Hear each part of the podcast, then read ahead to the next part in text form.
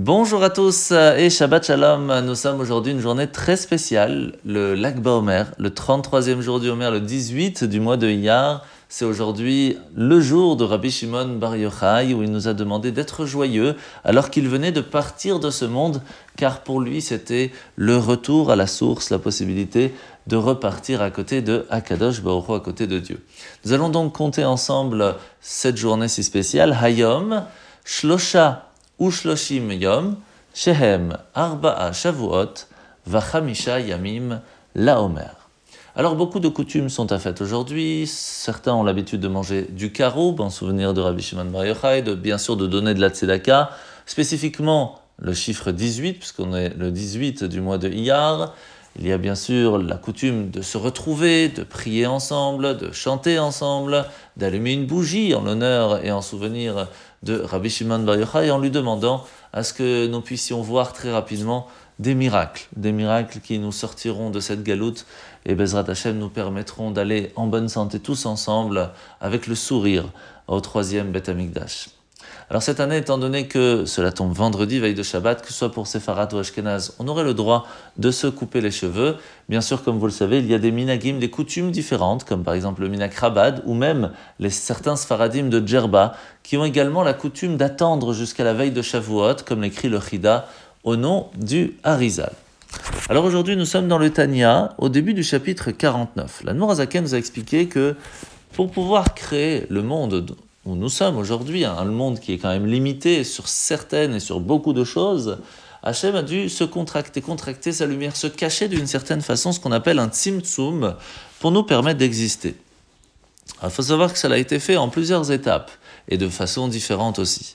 Premièrement, pour commencer euh, la, traduction, la transformation d'une lumière spirituelle en quelque chose de plus matériel, c'est le premier passage entre le monde de Hatzilut et le monde de la création, le monde de Bria. Puis après, du monde de la création, il va falloir former la terre, puis après la rendre totalement matérielle, le monde de Asiya, et seulement tout ça après réussir à venir jusqu'à nous. Et c'est pour cela que la lumière divine est totalement cachée d'une certaine façon dans notre monde. C'est pour cela que nous avons un mauvais penchant qui va nous tirer à faire des choses qui seraient même contraires à l'existence même de ce monde. C'est quand même assez étonnant.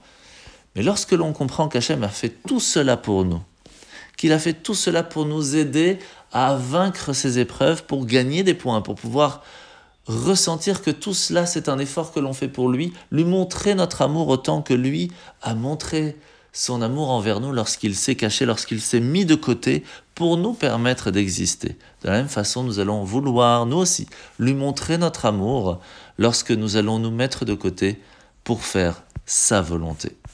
Alors la mitzvah de ce matin, mitzvah positive numéro 197, 197, c'est le commandement qui nous enjoint de prêter de l'argent à un pauvre dans le but de l'aider, et c'est même des fois plus important que donner de l'argent. Mitzvah négative numéro 234, c'est l'interdiction qui nous a été faite de réclamer le paiement à un débiteur si on sait qu'il n'est pas en mesure de nous rembourser. Sinon, il n'y a pas de problème de lui poser la question.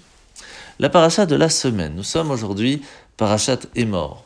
Et nous allons apprendre aujourd'hui la partie de la fête de Sukkot.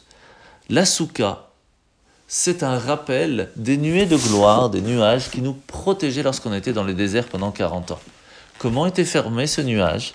Parce que le jour de Yom Kippour, lorsque le grand prêtre faisait les encens, eh bien cette fumée allait se propager dans tout le campement et nous protéger. À la différence des sacrifices qui étaient des animaux, qui étaient plutôt une manifestation du rappel de travail intérieur sur soi-même, sur notre âme animale, sur notre mauvais penchant. Là, nous parlons vraiment de la propagation de la lumière divine de notre âme qui se trouve en nous. De la même façon, nous devons comprendre que la soukha que nous construisons, la fête de Sukkot, c'est quelque chose qui doit nous protéger pendant toute l'année. Sauf que cette lumière, elle vient pas de notre corps, mais de notre âme. La protection que l'on peut créer autour de nous, qui sera bien sûr grâce à Dieu, va venir grâce à la lumière que l'on va réussir à faire euh, illuminer, qui se trouve en nous, notre âme divine. Plus nous allons faire de bonnes actions, plus nous allons prier, plus nous allons étudier, plus cette protection sera efficace. Bonne journée à tous et à, dimanche.